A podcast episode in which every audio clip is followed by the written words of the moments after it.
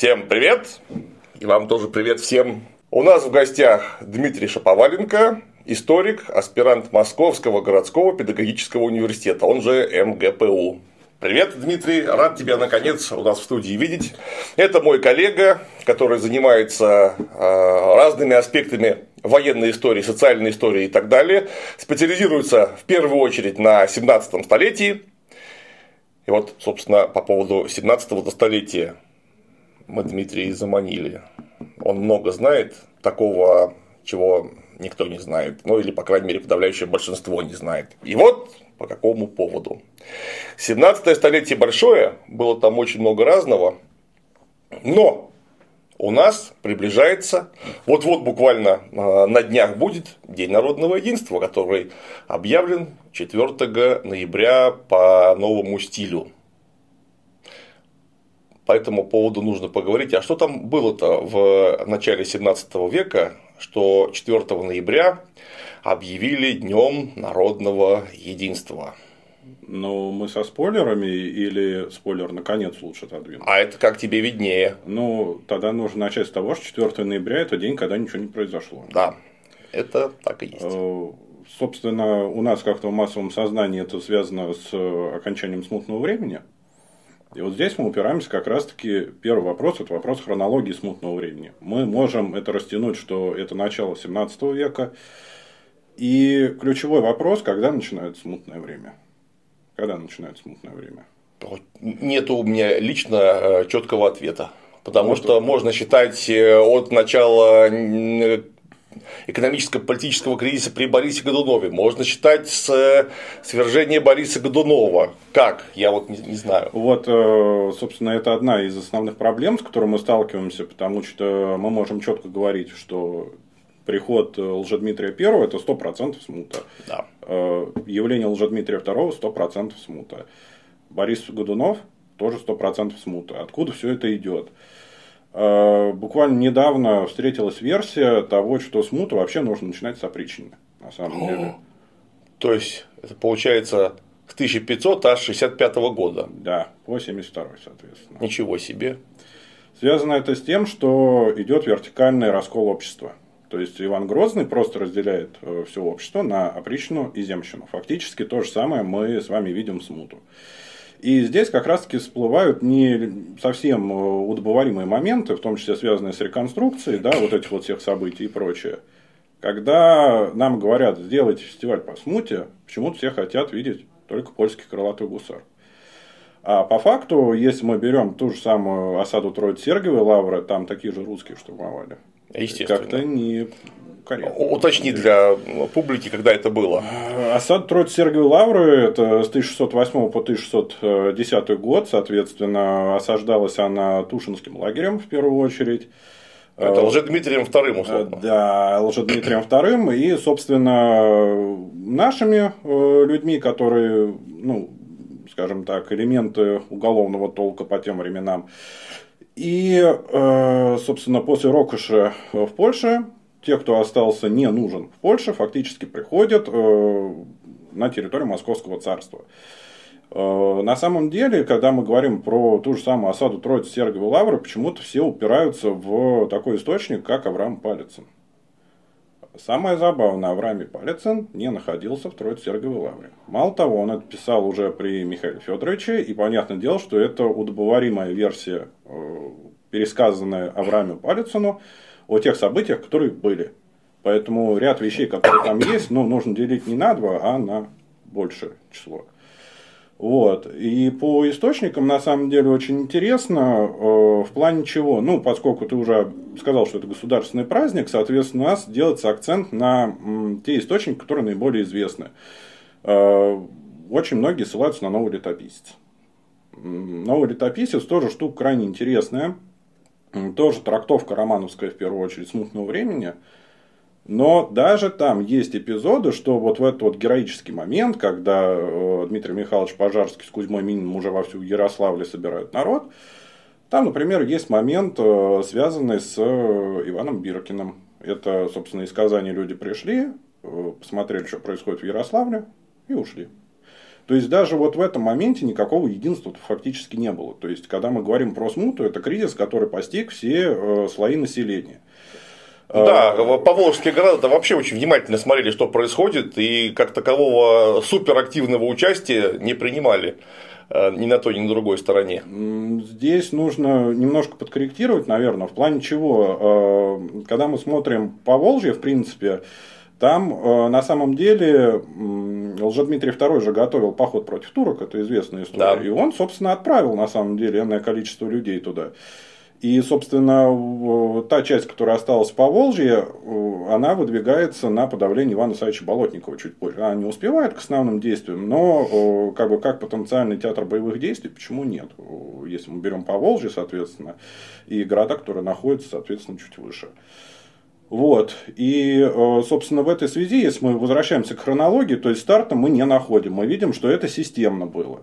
Что кто-то тянет аж э, с опричнина, кто-то тянет с углического убийства тысяча пятьсот девяносто первого года. Это когда царевич Дмитрий, непонятно, то ли сам упал на ножик пятнадцать раз, то ли его уронили на ножик чуть больше раз. Это о гибели сына Ивана Грозного. И э, на самом деле, когда мы смотрим то же самое тысяча пятьсот девяносто первый год, там все делают акцент на сыскном деле о восстании после царевича Дмитрия. То есть там про саму смерть буквально так пару строк написано. Соответственно, как я уже сказал ранее, Борис Годунов сто процентов начал смуты. Почему? Потому что смуты — это в первую очередь ключевое, да, одно из ключевых — это династический кризис. Собственно, Федор Иванович в тысяча пятьсот девяносто восьмом году умирает бездетным, и появляется на престоле такая фигура, как Борис Годунов. Который Борис... вообще никто по династическим меркам. Фактически, да. Но мы же прекрасно знаем, есть очень хорошая по этому поводу цитата, что Федор царствовал, но не правил. А Борис Годунов правил, но не царствовал. И, собственно, даже вот этот вот момент с введением патриаршества в тысяча пятьсот восемьдесят девятом году, это в том числе заслуга Бориса Федоровича на самом деле. Вот, и, соответственно, когда приходит к власти Борис Годунов, там же прям стечение обстоятельств очень такое интересное получается, на самом деле, иностранные, соответственно, источники, которые у нас присутствуют в массовом. Это Исаак Масса, Конрад Бусов, Мартин Берр и так далее. Они отмечают вот эти вот упаднические настроения в обществе. И мало того, когда мы говорим про средневековое общество, мы говорим про крайне набожное общество, да, и традиционное. Соответственно, там отмечаются такие моменты, например, что если в Москве видели черную лису, то это, ну, как бы плохой знак. А если они видели, соответственно, что комета падает, все, всему конец наступает. То есть Московское царство находилось в ожидании, ну, конца света, фактически. Если мы ну, как, как сказали бы в Китае, мне очень нравится это выражение, что э, страна утратила мандат неба. И не только в нашем случае.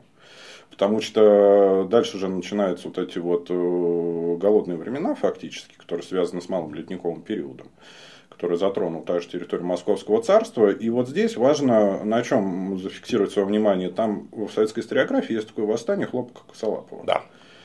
Ну, вы же понимаете прекрасно, что это просто уголовщина по семнадцатому веку.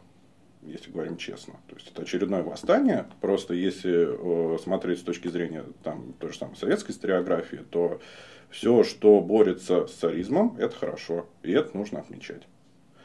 Вот. И, собственно, э, Борис, он на самом деле, он же и брачную дипломатию пытается сделать. И дочку свою, э, соответственно, пристроить, и сына пристроить. Но как-то не получается, честно говоря. И вот здесь э, появляется такая фигура, как Лжедмитрий Первый. В общем, все уже свыклись с мыслью о том, что это Гришка Отрепьев на самом деле.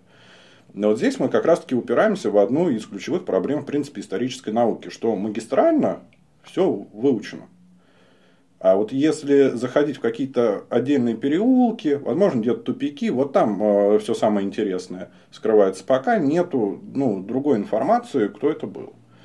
Потому что если мы смотрим даже синодики по убитым, да, кого нужно отпевать, там, например, Паисево-Углический монастырь, насколько я помню, в списке поминаемых указом Гришка Отрепьев. И достаточно вспомнить потом, когда род Отрепьевых писали царю, то, что, ну, как бы, не надо на нас злиться, мы, как бы, мы, мы не он, все нормально.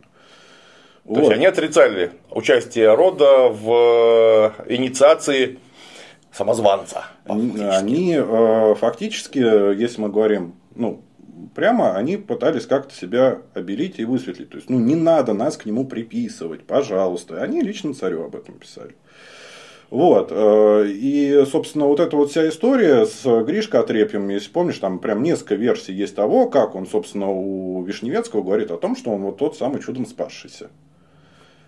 Притом он делает очень грамотный политический ход, на самом деле, Гришка Отрепьев. Он же сначала двигается в Киев, который находится под властью Речи Посполитой, но там сильно православная диаспора, если мы так говорим откровенно. И, собственно, он сворачивает к Вишневецкому, потому что он тоже православный. К Дмитрию Вишневецкому. Да. И он, соответственно... Дмитрий Вишневецкий, опять же, напомню, это один из богатейших и важнейших магнатов Речи Посполитой.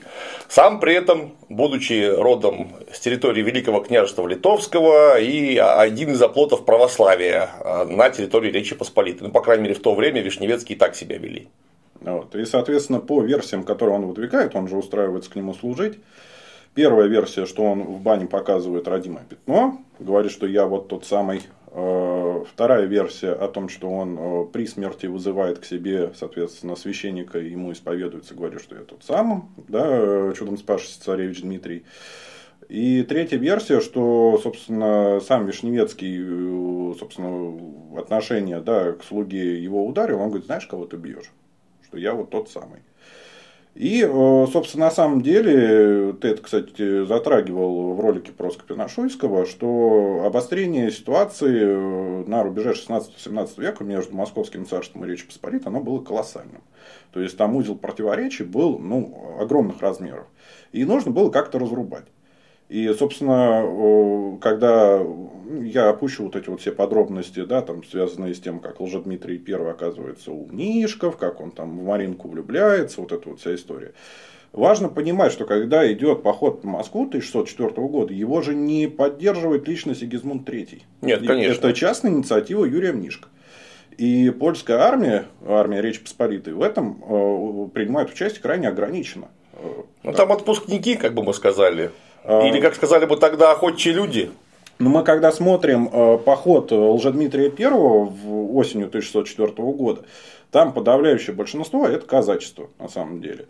И, собственно, Лжедмитрий, он же не просто так выстраивает маршрут, он идет через так называемые северские города, собирая всех тех, кого обидела царская власть. И к нему активно переходят на его сторону. Северские – это имеется в виду Чернигов, Новгород, Северский. Да, территория нынешней Украины, фактически. Да. Туда же еще и Брянск входил. Да. Вот. И, соответственно, там же тоже в апреле тысяча шестьсот пятого года умирает Борис Годунов. И фактически, ну, welcome, добро пожаловать в Москву. Но он не спешит, на самом деле. Как и... говорил это по этому поводу Алексей Константинович Толстой, Борис же царский Шурин, не в шутку был умен. Брюнет, лицом не дурен, он сел на царский трон. К несчастью, самозванец, откуда ни возьмись, такой задал им танец, что умер царь Борис. Да, и получается так, что если до этого момента были сражения там с перевесом то одни, то другие, то после, собственно, смерти Годунова все скатывается в сторону Лжедмитрия. Там единственное, есть какие-то обрывочные упоминания о том, что ограниченные гарнизоны, да, сопротивлялись. И вот после смерти Годунова старшего приходит Годунов младший. Вот. А его успели короновать вообще? По-моему, слушай, я сейчас не смогу, не готов ответить. В любом случае, кратковременное правление было. И вопрос с тем, все-таки, кто принимал участие в убийстве Годуновых потом в конечном итоге.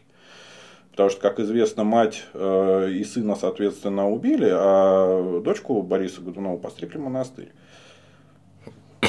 И здесь нужно, наверное, отметить деятельность агитаторов, как мы сказали, в пользу Лжедмитрия Первого, которые в Москве лоббировали вот эту вот тему активно, с тем, что давайте. И он заходит уже на подготовленную почву.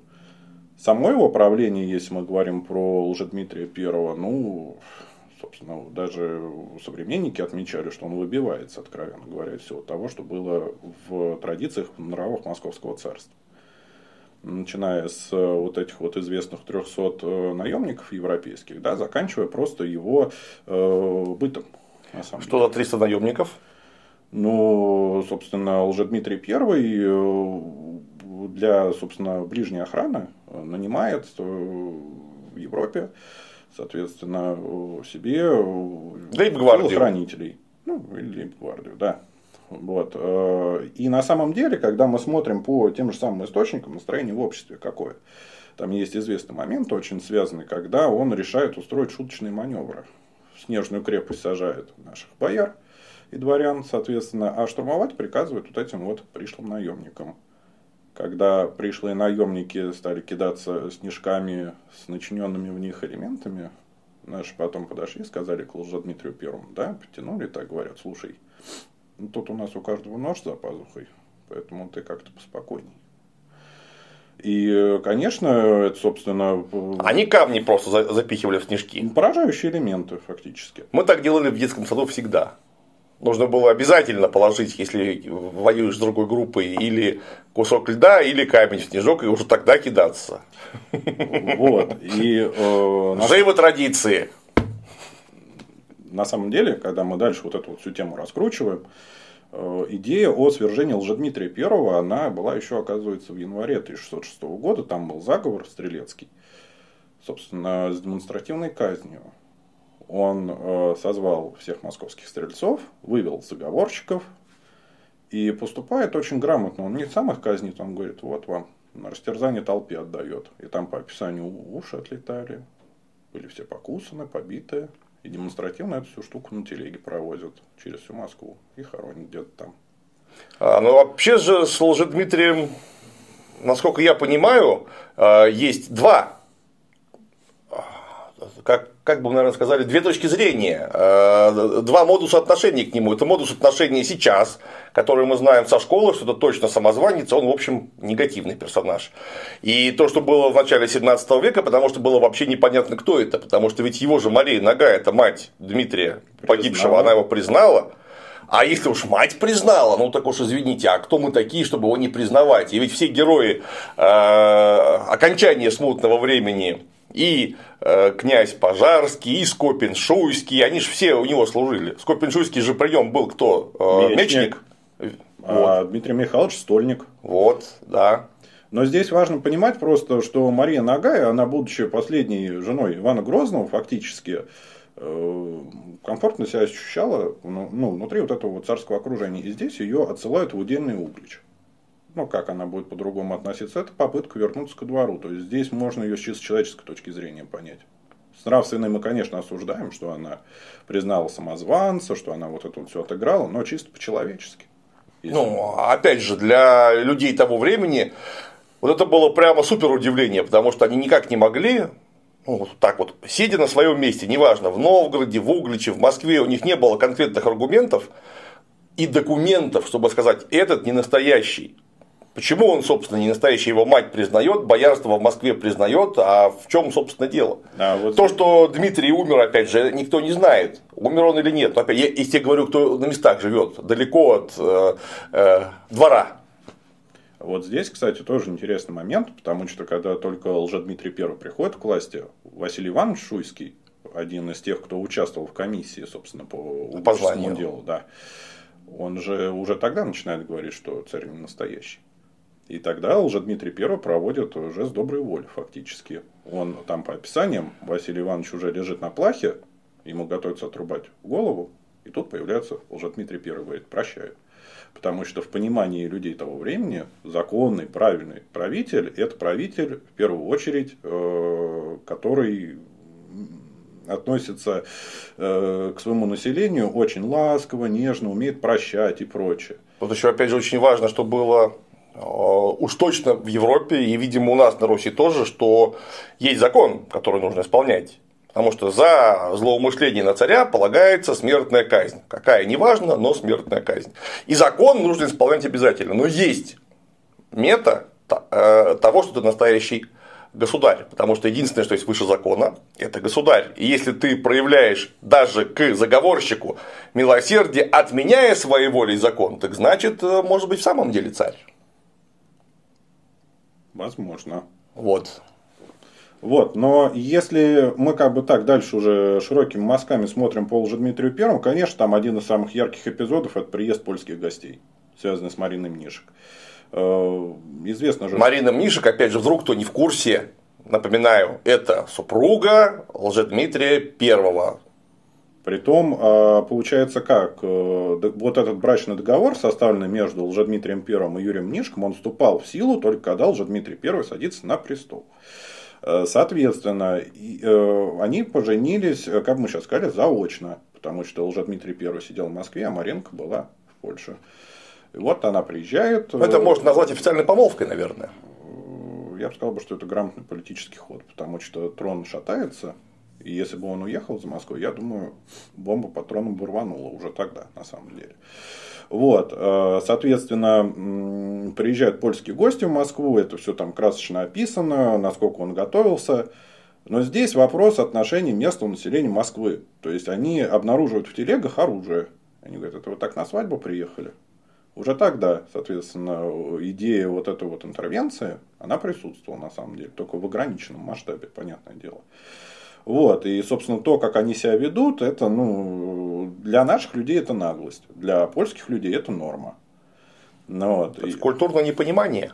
У нас разная культура, в принципе, в семнадцатом веке. Но для наших было нонсенс, что они с холодным оружием входят в собор. Для наших был нонсенс, что они стоят в шапках в соборе. То есть, вот этот вот э, конфликт культур, он, ну, был уже тогда откровенно виден, да, то есть, это... очевидные вещи. И на самом деле здесь вопросы к Лжедмитрию Первому, потому что он наплевательски отнесся к своей судьбе. Его предупреждали о том, что в Москве что-то готовится. Он пировал, отмечал свадьбу. Ну и, соответственно, когда происходят эти вот известные события московского бунта тысяча шестьсот шестого года, в ходе которого Лжедмитрий Первый, собственно, погибает. Погибает он тоже интересно. Там вот это вот э, описываются эпизоды пробежек по палатам, соответственно, по этим всем. И, собственно, Лжедмитрий Первый пытается сделать неудачный прыжок в веру. Он падает со второго этажа и ломает себе ногу. И вот здесь вопрос, как ведут себя московские стрельцы. Они до конца служат государю, они начинают его защищать вот от той восставшей, соответственно, массы москвичей, да, которые приходят. И вот здесь то, что ты сказал ранее, с Марией Нагой. Они его приводят к Марии Нагой, она говорит, нет, это не мой сын. Я передумала. Ну, и, собственно... Пригляделась? Он... Не, не он.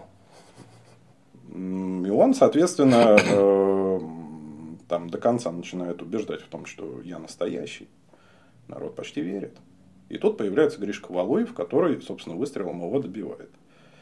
И вот здесь как раз-таки вот эта вот история с его погребением, потому что один из самых известных мифов, связанных с Лжедмитрием Первым... Что его в пушку зарядили и выстрелили. А у нас нету другого. Понимаете, в источниках вот это вот как раз-таки и написано, что, соответственно, его сначала тело лежало на Красной площади, каждый желающий мог потыкать, порезать, сделать все, что он хочет. Хоронят его потом в убогом доме. В Москве начинаются какие-то природные катаклизмы. Кто виноват? Он. Тело достают, сжигают в пушку и в сторону Польши. То есть, а у нас другого нету. Мы опираемся на то, что написано фактически. Ну вот, соответственно, потом Василий Иванович Шуйский, собственно, который и возглавлял вот этот вот заговор против Лжедмитрия Первого. Здесь что важно отметить, это его крестцеловальная запись. То есть, то, что он служит не только государству, но и народу. Он один из первых, первый, кто это сказал. Про него тоже гадости много писали. Там, например, если мы берем иностранные источники, они откровенно пишут, что он закапывает младенцев перед полем битвы. Вот это вот все. Веселое время было. Зачем, интересно, ему могло бы такое понадобиться? Ну, потому что им надо всячески плюнуть в сторону правителя. И, собственно... Правление Василия Ивановича Шуйского – это разделение страны. У нас есть столица в Москве, есть столица в Тушино во главе с Тушинским вором. И, собственно, Василию Ивановичу действительно выпало и восстание Ивана Исаевича Болотникова. И, собственно, вот эта вот полномасштабная интервенция Польши, да, которая с тысяча шестьсот девятого года начинается. Я сейчас широкими мазками, потому что об этом частично говорилось в ролике про Скопина-Шуйского. Да, ну и опять же нужно отметить, что Тушинский лагерь, мы представляем себе какой-то, значит, забор, чистокол, там внутри палатки, и в этих палатках сидят интервенты и повстанцы. Нет, это было не то, что немножко не так, а совсем не так. Тушин это был полноценный, конечно, деревянный, но город, который на сто процентов копировал всю бюрократию Москвы. Там были свои приказы, свои избы, свои, э, свои архивы и так далее и тому подобное. То есть, была настоящая полноценная альтернативная столица. Но если кто-то хочет как-то поподробнее это посмотреть и восстановить себя в голове, у Олега Вячеславовича Двуреченского выходила хорошая работа, посвященная археологии Тушинского лагеря по собранию Политковского. Там и прорисовочки, и описание, все есть, то есть как бы это можно посмотреть. Но в любом случае мы как бы подходим вот к этому моменту, да, тысяча шестьсот девятый год, это уже полноценная интервенция, то есть еще раз. Нас... Осада Смоленска. Да, осада Смоленска, и при том, если ты помнишь, поляки почему вторгаются? Они не против Московского царства, они против шведов на территории Московского царства. Потому что новгородцы в это время договорились со шведами, и к ним уехал как раз Михаил Васильевич Скопин-Шуйский, и вдруг выяснилось, что шведы и поляки имеют одну и ту же правящую династию Ваза. И польский Сигизмунд, который успел поправить в Швеции, ну там чуть-чуть, он не против быть бы одновременно королем Речи Посполитой и заодно королем Швеции, а его брат Юхан же, да, по-моему, был в это время Юхан, он как раз категорически этого не хочет. Но они при этом, да, это непримиримые враги. Причем враги династические. Значит, что точно их не получится помирить. Вот никакими силами. Тот раз оказывается знаменитый корпус де Лагарди в Новгороде. И вместе с войсками Скопина-Шуйского двигается к Москве. Москве. Да. И это как красная тряпка была для Сигизмунда, который с Рокошем, то есть со своей смутой, более-менее в первом приближении успел разобраться. И он выдвигает уже именно армию Речи Посполитой. Не каких-то там казаков, которые захотели добровольно куда-то пойти, не каких-то там ну, охочие люди, добровольцы, волонтеры, наемники, неважно, кто угодно. Нет, туда выдвигается именно коронная армия. Со всем, чем положено. С пушками, с осадной артиллерией, с припасами, пехотой. И, и вот все, что нужно для ведения регулярной войны э, начала семнадцатого века. Да, и вот здесь, собственно, мы как раз-таки упираемся вот в этот вот момент с расставлением, кто герой, антигерой. Это же тоже интересная история по смуте. Будущий патриарх Филарет Никитич Романов, он в Тушинском лагере. Да. И, собственно, его же потом отправят в посольство под Смоленск. Собственно, он не просто так в Польше окажется. Как уже было сказано, Михаил Васильевич Скопин-Шуйский, он мечник при дворе Лжедмитрия Первого, Дмитрий Михайлович Пожарский, стольник. То есть, те люди делают себе карьеру при самозванце, они не теряют, на самом деле, вот в этом карьерном росте при Василии Ивановиче Шуйском, который якобы является законным в этом плане. И на самом деле, собственно, когда мы подходим уже к вопросу о восстаниях, очень, ну, об ополчениях, очень многие не знают, что их было два, например. Работая, соответственно, на мероприятиях, да, исторической реконструкции, работая в школе, в массовом сознании, Дмитрий Михайлович Пожарский, Кузьма Минин, все. А то, что был Дмитрий Тимофеевич Трубецкой, Атаман Заруцкий, Липунов, как-то люди... Ну, Прокопий Липунов. Да. Они как-то ну, не, не знают об этом чаще всего на самом деле, хотя персонажи очень знаковые. И когда мы говорим про первое ополчение и к вопросу о единстве, но ну, не было в первом ополчении этого единства. Потому что Дмитрий Тимофеевич Трубецкой и, собственно, Прокопий Липунов, они представляют дворянство, а Заруцкий представляет интересы казачества в первую очередь. И там есть вот эта вот известная история о том, как поляки умудрились поссорить, собственно, вот это вот первое восстание с подметным письмом, когда Прокопия вызывают на казачий круг и отрубают ему там голову просто по факту. И единственное, кто остается под Москвой, это Трубецкой фактически. Вот. И здесь нужно отметить роль личности патриарха Гермогена, конечно, когда мы говорим про консолидацию все-таки какую-никакую сил, когда он начинает грамоты рассылать и прочее.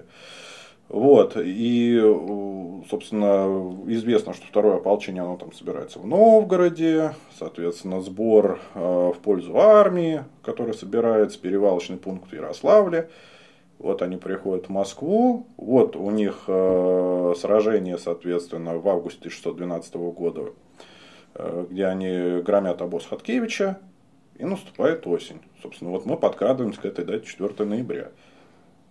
И чё? Сначала они берут Китай-город. Соответственно, гарнизону в Кремле, притом надо понимать, что там далеко не только польские интервенты же были. Там сброд был со всей Европы фактически. Достаточно вспомнить, когда мы говорим про мартовское восстание в Москве в тысяча шестьсот одиннадцатом году. Есть описание, как триста французских мушкетеров пошли гасить наших восставших. И выходили из боя, как мясники, все в крови. Это описание есть. То есть, тот интернационал, который был собран в Кремле, европейский, он, конечно, был абсолютно разношерстный. Потому что там, насколько я помню, были еще остатки наемников шведских, которые приходили, соответственно, со шведской стороны. Но там ты тоже говорил, что не только шведы были далеко, там и французы, и голландцы, соответственно, тоже полный набор. Ну вот. И, соответственно, почему четвёртого ноября? В девяносто первом году закончился Советский Союз. Да. седьмого ноября праздник Великой Октябрьской. Социалистической революции. Именно. По новому стилю двадцать пятого октября по-старому. Именно. И здесь получается как, что поскольку страны нет, смысл отмечать события тысяча девятьсот семнадцатого года. Надо вернуться к скрепам, вспомнить, что было. Какая самая удобная дата? Ну, давайте освобождение Москвы от поляков, как они называют это. И, ну, я отдам должное, сейчас, конечно, седьмого ноября так или иначе проходят парады на Красной площади. Видел? Нет? Сейчас. На Красной площади проходит парад, реконструкция парада в честь парада седьмого ноября тысяча девятьсот сорок первого года. То есть, многоходовочка. Мы вспоминаем события сорок первого года, которые в сорок первом году были приурочены к событиям семнадцатого года. Да. Глубоко, притом со смыслом. Да, то есть, реконструкция реконструкции получается. Да. Вот. И э, на самом деле одна из таких, э, ну, это и Владимир Ильич Ленин говорил, что кино одно из самых доступных э, способов донесения, да, до народа. Ну, как нам говорил Луначарский в своих воспоминаниях, что Ленин ему сказал, что для нас самым главным из искусств является кино. Да. И вот здесь мы упираемся в проблему того, как это освещается в кино. Ну, известный фильм Минина «Пожарский». Известный фильм. Пудовкина. Прости господи, шестнадцать двенадцать. двенадцать минут пятого. И мультик «Крепость». И фильм, в смысле, сериал «Крепость» еще есть. Ну, по-моему, мультик. Нет, есть сериал «Крепость», я его разбирал. Я точно помню, что он есть. По книжке Мединского. И книжка Мединского, разумеется. Великолепно. Но в любом случае, тут тоже мы же говорим про политический аспект, потому что две крупнейшие картины исторические тридцатых годов – это Александр Невский и Минин и Пожарский. Только когда мы заключаем пакт Молотова-Риббентропа, Невского снимают с проката. В сорок первом, по-моему, или в сорок втором его вернули. В сорок первом вернули. Да. А Минин и Пожарский его не снимали с проката. Он как шел, он так и шел. То есть, уже тогда момент... вот это вот противостояние. Ну, потому что мы все прекрасно помним, что в первой половине двадцатого века какие у нас острые отношения были с Польшей. Но они у нас не прекращали быть острыми с Екатерины, в общем-то. А разве не с тысяча пятьсот четырнадцатого года? Не, ну там понятно, просто был некоторый перерыв. Был некоторый перерыв, потому что Петр Первый с поляками напрямую дружит, мы вместе пытаемся бить шведов, Петр. Поляки неудачно, Петр гораздо более удачно, Август сильный, наш союзник, и потом вдруг выясняется, что Польша при Августе сильном имела военных ресурсов, ну просто кратно меньше, чем она имела к началу тринадцатилетней войны тысяча шестьсот пятьдесят четвёртого года, тысяча шестьсот шестьдесят седьмого года. То есть просто вот прошло больше полувека, а Речь Посполитая может физически выставить в поле армию, которая, ну, в общем-то, является какой-то следовой погрешностью. Это вообще не армия.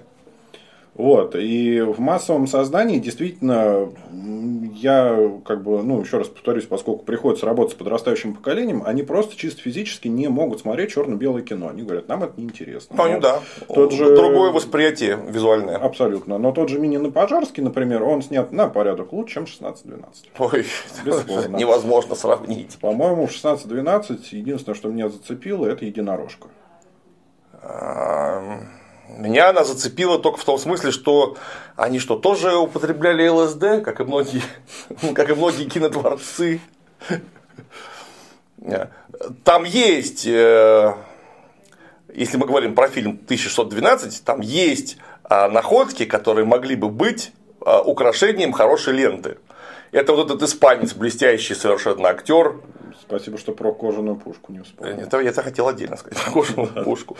Испанский актер. О, мне что-то микрофон напал при словах шестнадцать двенадцать. Опа. Извините. О, теперь гораздо лучше.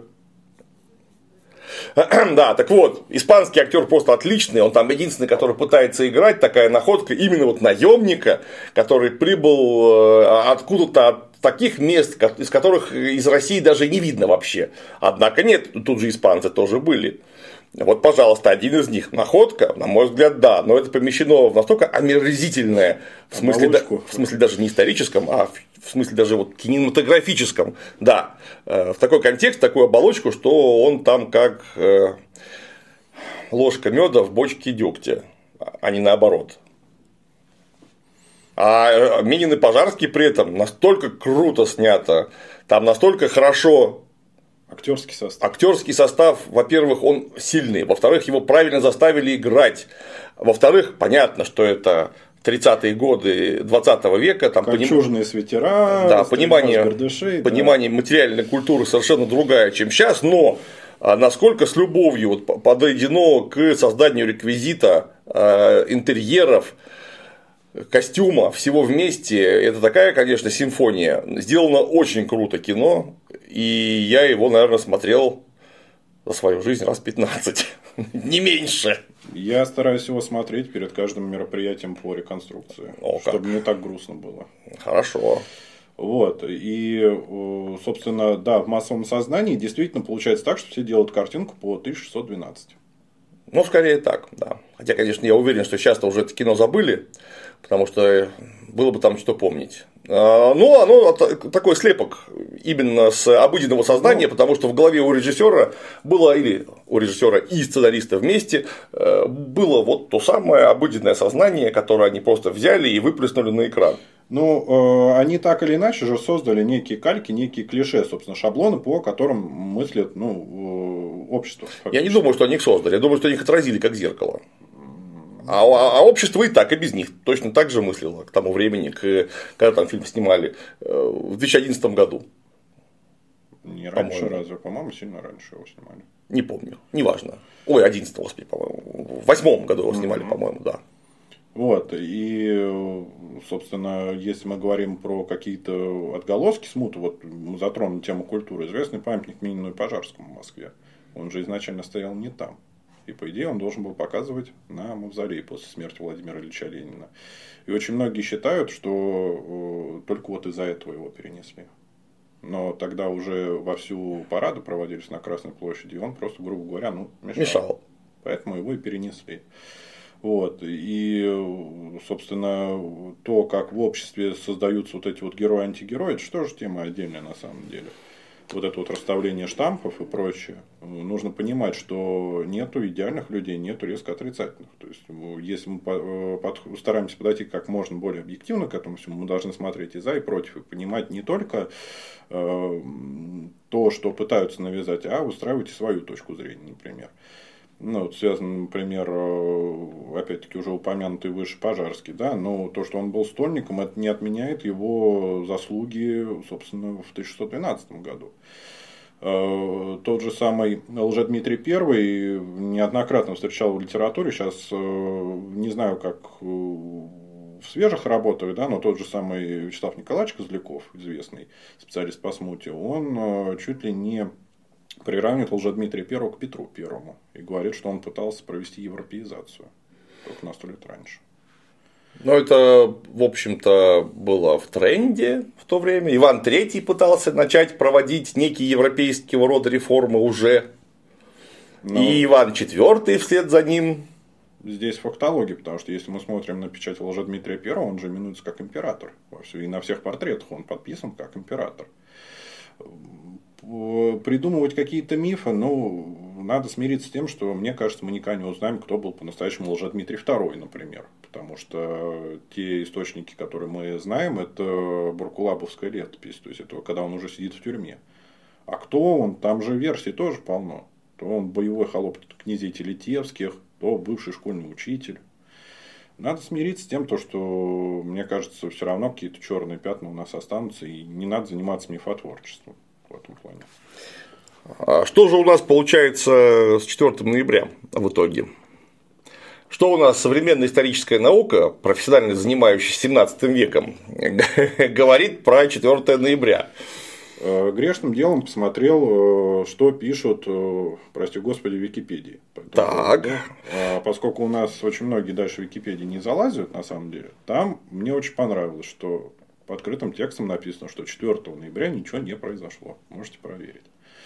То есть, на самом деле... Это ну... написали ровно после того, как мой ролик с Губриным вышел по этому поводу. А году, кажется, в пятнадцатом. Ну, в или люб... в шестнадцатом. В любом случае, точно. Вот те подвижки, про которые мы с тобой говорим в обществе, я надеюсь, что они идут полномерно.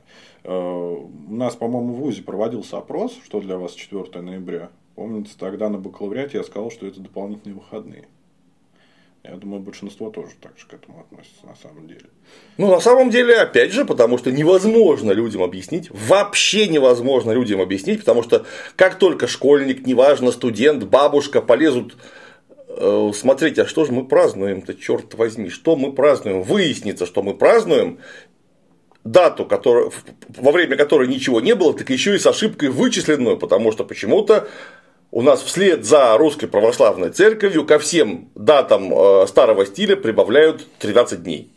Ну и мало того, если мы говорим про... Что невозможно, извините, пожалуйста, просто для семнадцатого века. Для многих открытий, но тринадцать дней – это то, что прибавляется к старому стилю в двадцатом веке. Если мы говорим от тысяча девятьсот первого года до тысяча девятьсот восемнадцатого, когда у нас вводится европейская, европейский календарь, вот за эти, там, сколько получается, семнадцать лет, да, прибавляется тринадцать дней к датам старого стиля. Если мы говорим про девятнадцатый век, прибавляется двенадцать дней. Если мы говорим про восемнадцатый век, прибавляется одиннадцать дней. А если мы говорим про семнадцатый век, прибавляется десять дней, а никак не тринадцать. Но почему-то у нас вот власть считает, что Русская Православная Церковь, если делает так, то и мы будем делать точно так же, что, опять же, для меня представляется каким-то чудовищным позором. У церкви для своего внутреннего расписания есть свои резоны, и мы в них сейчас даваться не будем. Но при чем тут внутренние резоны общественной организации и внутренние резоны, которыми должно бы, казалось бы, руководствоваться государство, которое управляет не общественной организацией, а целой страной на сто сорок пять миллионов человек. Ну, или сколько у нас сейчас? Я забыл. Я уже сделаю еще небольшой акцент по поводу того, что сейчас и хронологию смуты до конца отодвинули, да, в плане чего.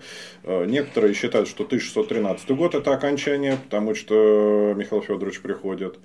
Но все-таки сейчас есть тенденция к тому, что тысяча шестьсот восемнадцатый год – Даулинское перемирие. И на самом деле, может быть, есть смысл трактовать этот праздник не как День народного единства в массовом сознании и не как день окончания смуты, а, собственно, просто как бы или даты сдвиньте на правильную, или, соответственно, трактовку праздника сделайте правильно. Только непонятно, что праздновать-то. Вот что четвёртого ноября, когда вообще ничего не случилось, ну, четвёртого ноября по новому, разумеется, стилю, когда ничего вообще не происходило, что там праздновать? Вот просто что? Я когда заканчивал преподавать в, как это у нас правильно называется-то теперь, внешкольное образование раньше было, а теперь, ну, теперь, теперь ну да, в общем, вел я исторический клуб, у меня была масса всякой молодежи, и я с ними год за годом проводил эксперименты всякие нехорошие над людьми, а именно, я заставлял их, вот когда они придут на следующее занятие, чтобы они мне сказали, Что произошло четвёртого ноября? Что конкретно мы празднуем? Ну, а дети у нас хорошо умеют с интернетом, а да, самое главное было, чтобы не только Википедии смотрели, это была прям самая главная задача. Дети хорошо пользуются интернетом, гораздо лучше, чем я, например. И они приходили и говорили, там, Клим Саныч, а мы что-то не можем понять. Мы, может, просто подвох какой-то есть, спрашивали меня дети. Вот, да, подвох есть, потому что праздновать в этот день нечего, потому что ничего там просто вообще не было, кроме, кроме Казанской Божьей Матери. Вот праздник Казанской Божьей Матери присутствует. Ну, об этом, конечно, дети так глубоко не копали, разумеется. Им в церковный календарь залезть было совершенно невозможно. И вот в честь Дня Казанской Божьей Матери уже при аж Алексее Михайловиче там церковь была заложена во имя Казанской Божьей Матери, и вот четвёртого ноября у нас вот такой странный праздник, откровенно говоря. Потому что в смысле для государства четвёртого ноября тысяча шестьсот двенадцатого года не произошло ничего, поэтому правильные даты поставить, ну какие правильные даты? Мы можем переместить правильную дату относительно того, что считают, прибавить не тринадцать дней, а десять, и тогда тоже ничего не будет. Вот никак. И через это огромное количество вопросов даже не у историков, а уже просто тупо у обывателей, которые, вот как правильно Дмитрий сказал, что это такое? День, когда можно на работу не пойти. Собственно, все. Ну, у нас, кстати, так с большинством праздников кто-то вдавался в историю того же самого восьмого марта или двадцать третьего февраля. Ну, с восьмого марта уже в Советском Союзе все было не очень хорошо. Почему? Потому что это же день, по большому счету, который был отмечен некими иностранными действиями, не у нас в стране, это именно международный день, и плохо люди знали, что произошло восьмого марта. Нет, ну, двадцать третьего февраля, разумеется, в Советском Союзе все помнили, что это такое было. Но это был день военнослужащих, в первую да, очередь. Да, естественно. А сейчас это просто день мужчин, фактически. День защитника какого-то отечества, это... к которому почему-то привязаны вообще все, кто в армии не, не служил, служил, служить не будет. Но приятно получать пену для бритья и носки, мне кажется, на этот праздник. Я давно, очень давно совершил маневр с носками, и теперь я носки в подарок не принимаю. У меня все носки одинаковые, строго черные, чтобы они путались в любую сторону, и я не искал потом пару. Поэтому нет, носки мне получать неприятно. Да. А четвёртого ноября это позор, дорогие товарищи, если мы говорим про строгое соответствие исторической науке, а вроде бы государство у нас не просто так, оно не три дня существует, существует оно непрерывно, передавая по наследству традицию государственности аж но, ну, давайте так, от Рюрика до Ярослава Мудрого. Понятно, что при Рюрике никакого государства еще не было даже рядом, но уж при Ярославе Мудром оно было точно, и вот это в любом случае около тысячи лет, это довольно много. А раз это довольно много, так у нас история – это важнейшая из общественных наук, которая должна быть мертво привязана к государственной политике, а значит и пропаганде. И если мы говорим про это самое твердое соответствие, так твердое соответствие настолько идиотски выглядит в данном конкретном случае, что даже у меня нет слов. Когда это дело вменили, я сейчас не помню, какой-то две тысячи третий был год, что ли, или две тысячи первый. Когда ввели праздник? Да. две тысячи четвёртый, по-моему. две тысячи четвёртый. Ну, в общем, совсем недавно. Я был, мягко говоря, фрапирован. То есть, если вы собираетесь праздновать освобождение Москвы от поляков, так нужно праздновать конкретную дату, когда въехали в Кремль. Когда фактически польские войска, ну, польско-наёмно, э, и русские, да, русские вот это, вот. вот это все удалилось из Москвы, из Кремля, самое главное, где находилось Успенский собор, царские регалии, включая трон, все архивы. То есть, это была столица, не Китай город был столицей, Кремль являлся столицей. Вот когда в столицу вошли войска второго ополчения, вот это конкретно дата освобождения Москвы, которая никакого отношения к Казанской Божьей Матери вообще не имеет. Вот празднуйте, если уж вам так хочется конкретно этот день, только будьте любезны его правильно вычислить. Там одна беда, он окажется по новому стилю пугающе близко к седьмому ноября. Таков путь. Таков путь, да.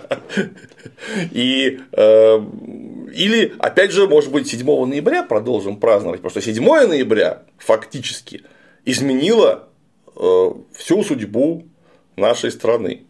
Причем строго в лучшую сторону. А само по себе взятие Кремля, как бы оно сейчас громко не звучало, не изменило ничего, как правильно сказал Дмитрий.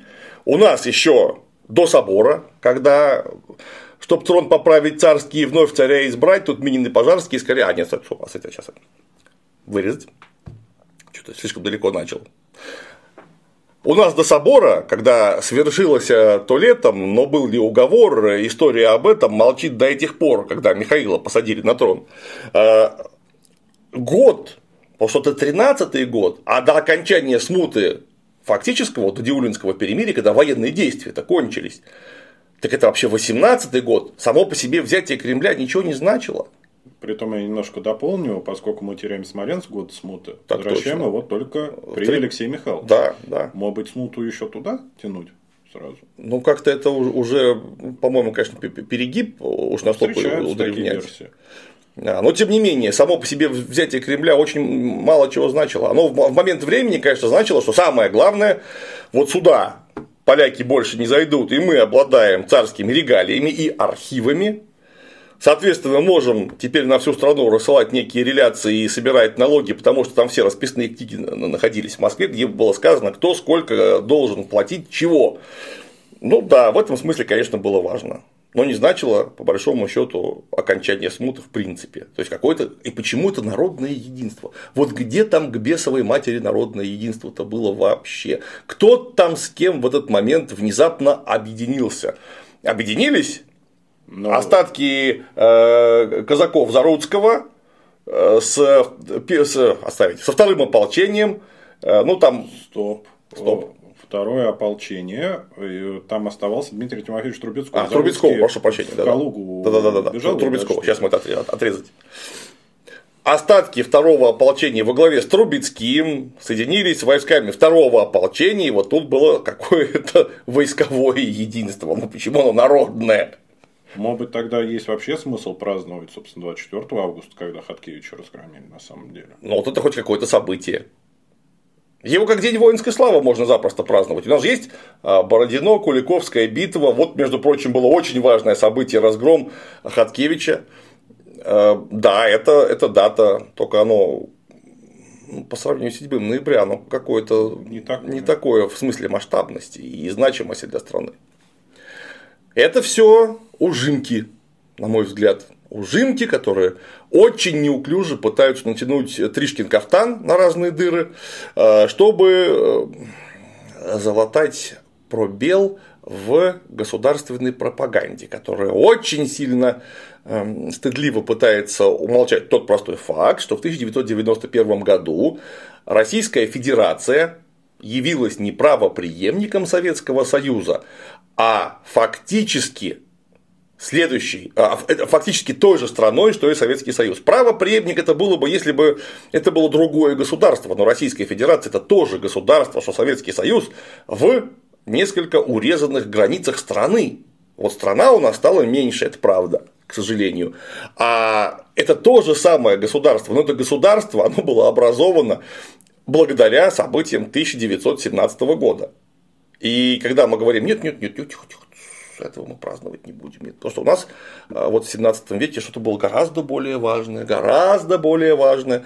Это именно что натягивание Тришкиного кафтана, какое-то стыдливое замалчивание, которое даже логически объяснить невозможно, если мы не введем еще одну переменную, что Советский Союз-то, оказывается, разваливали зря. И нужно было его ни в коем случае не разваливать, а пытаться всеми силами сохранить, потому что всем вместе нам было гораздо комфортнее, чем теперь, если вдруг кто-нибудь не заметил. И вот это вот то, что есть теперь, это следствие в том числе вот этого вот стыдливого замалчивания. Когда сейчас у нас вдруг мой братан по клубу усатых Песков с каким-то возмущением и даже с обидой в голосе говорит, а какого, собственно, лешего поляки сносят памятники-то в Польше воинам-освободителям, это же просто гнусно.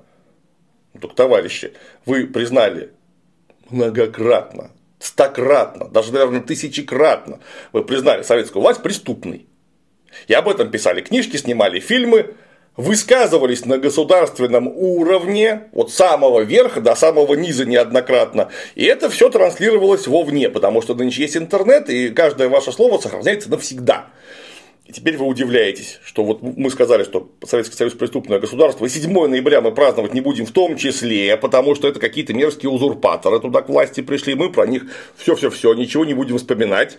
Вместо этого у нас День народного единства четвёртого ноября, когда ничего не происходило, и вот теперь вы удивляетесь, что, например, в Польше говорят: слушайте, а зачем нам памятники преступникам, про которых то, что они преступники, говорят у них на родине, ну то есть у нас.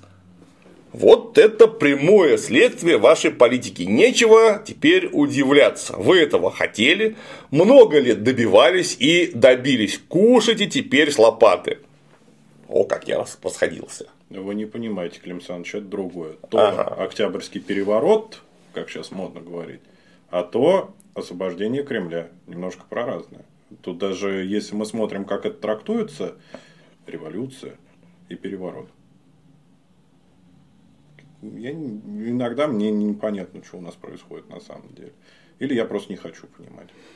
Вот это скорее второе. Я тоже не хочу, но приходится. Это как в собачьем сердце.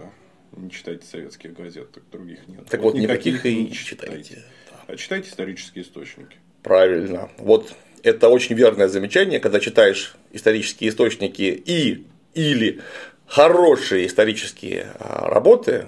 А у нас, слава богу, сейчас по семнадцатому веку выходит много, и в Советском Союзе много выходило. Да, кстати говоря, и в Российской империи по этому поводу написано было немало, хотя, конечно, это уже было, в общем-то, давно.